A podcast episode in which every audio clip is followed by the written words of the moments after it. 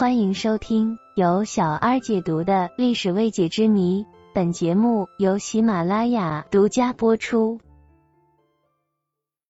而除了史料中的记载之外，现存一些保存有唐朝特点的建筑物中，也可以对女皇陛下的容貌进行推测。这其中，龙门石窟的卢舍那大佛和四川广元的黄泽寺则天殿。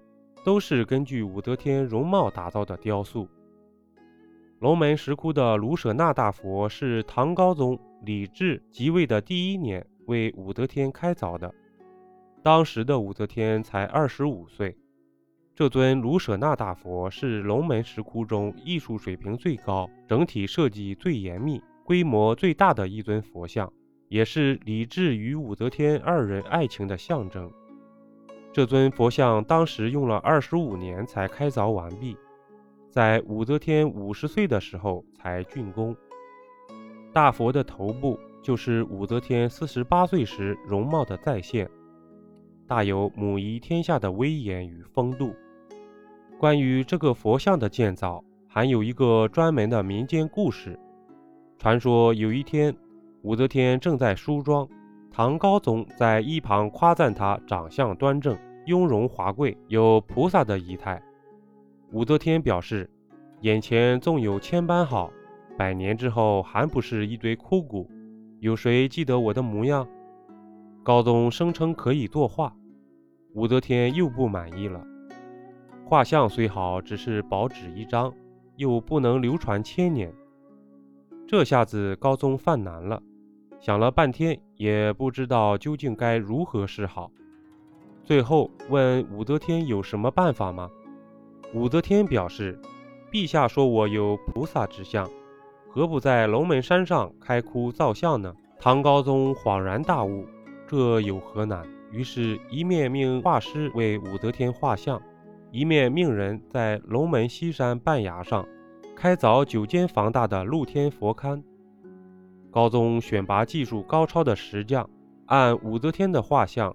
雕凿了一座大佛像，为了能让佛像精美流芳百世，武则天还捐助了两万贯纸粉钱，用来雕凿佛像。佛像塑好后，命名为卢舍那大佛。佛像高十七点一四米，头高四米，耳长一点九米。卢舍那在梵语中是光明普照的意思。武则天后来为自己造字，取名为照。也是日月凌空、普照大地的意思。这尊佛像不但形态像武则天，连名字的含义也一样。洛阳当地老百姓说不惯“卢舍那”那个字眼，干脆就把它叫做武则天像。而这尊大佛还原了武则天的端庄严肃。大佛额头比较宽广，脸比较圆润。跟之前推测的武则天长相不谋而合。如果说卢舍那大佛是根据武则天形象放大之后建造的雕像，那么四川广元的黄泽寺，则是完全按照武则天自身意愿修建的。在黄泽寺的则天殿中，可以看到国内唯一被称作武后真容的塑像。贞观年间，武则天的父亲武士曰。任利州都督时，武则天就出生于此。